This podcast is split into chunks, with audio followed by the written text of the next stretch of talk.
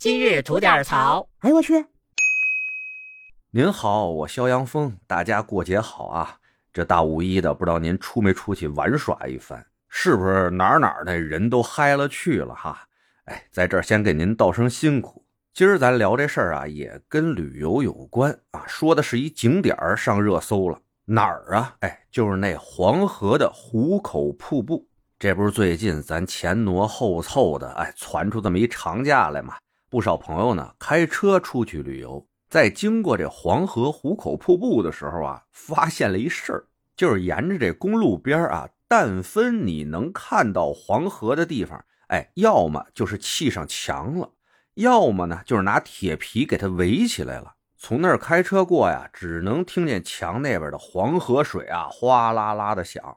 但分你想看一眼，那是万万不可能的。您要想看呢，哎，也行。顺着这墙啊，一直走到了景区门口，把车停好了，交了停车费，一百块钱门票，您下去随便看。这好多朋友就纳闷了哈，怎么就那么怕我们占这黄河一眼的便宜啊？就非得盖个墙，弄个铁皮啊，看一眼都算我们挣着了，是不是？其实啊，咱这么想啊，你看黄河啊，母亲河。你过去看妈去，你空手去，对吧？不合适吧，对吧？怎么着也得花点钱，带点东西，是不是？哎，这是开玩笑。这事上了热搜以后吧，景区也给出了解释，说什么呢？哎，就是为了安全着想才这么干的。您看啊，现在“安全”二字属于万金油了啊，是哪儿只要有什么解释不了的，就拿这俩字用。哎，我为了大家安全，这事儿没跑吧？对不对？那具体是出于什么原因，大家也心知肚明，这就不必多说了。在网上啊，我看到了武汉大学苏德超教授说了这么一段话啊，他说：“据说这黄河壶口瀑布都砌上了墙，认为祖国大好河山不容偷窥，那是没有看到墙背后的好心呐。往好里想，壶口瀑布太漂亮了。”路过的司机难免想去看一看，哎，这么一来，一边开车一边看风景，驾驶就不安全了。哎，同样往好里想啊，我建议给这壶口瀑布啊加一盖儿。哎，这么漂亮，要是飞机驾驶员往下看，那飞行会不会也不安全呀？啊，建议景区可以考虑一下。其实话说回来啊，在咱国内，像这种景区，尤其是自然景区乱收费的现象，的确是不少。其实我一直就挺纳闷的啊，你说这人文景观吧，或者是公园啊啊，需要一些人工维护啊，这些的地方你收收费、收收门票也就罢了。那好多天生地长的这自然景观、纯自然的景观啊，这不按说应该属于全体中国人民共同拥有的这个自然财富吗？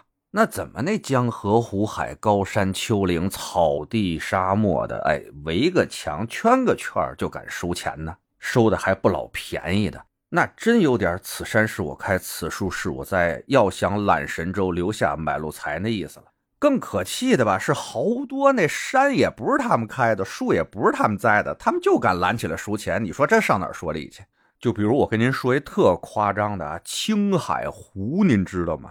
那海大海大的青海湖啊，那么大片地方，我开车去之前我还琢磨呢，这不随便找个地方停个车，看看这青海湖的美景啊，在水边上戏戏水玩耍一下，不挺好吗？人家真有出手的啊，隔着老远老远的，在那路边上就把这青海湖用铁丝全给拦起来了。哥们是没有绕这青海湖一圈啊，反正我开那一路上大概有那么。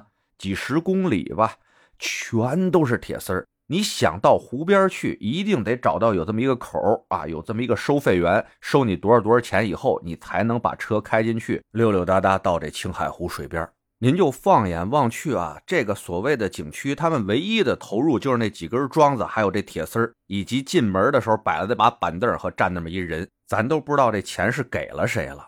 哎，就像这种情况吧，比比皆是。这就是为什么疫情之前大家开玩笑说啊，穷人都出国旅游去了，能在国内旅游的那是真有钱的，没点积蓄啊，是真不配游览咱们自己国家的大好河山啊。要论这一点吧，我觉得杭州人家做就挺牛逼的，那么有名的一个西湖，人家就敢免费开放给所有人。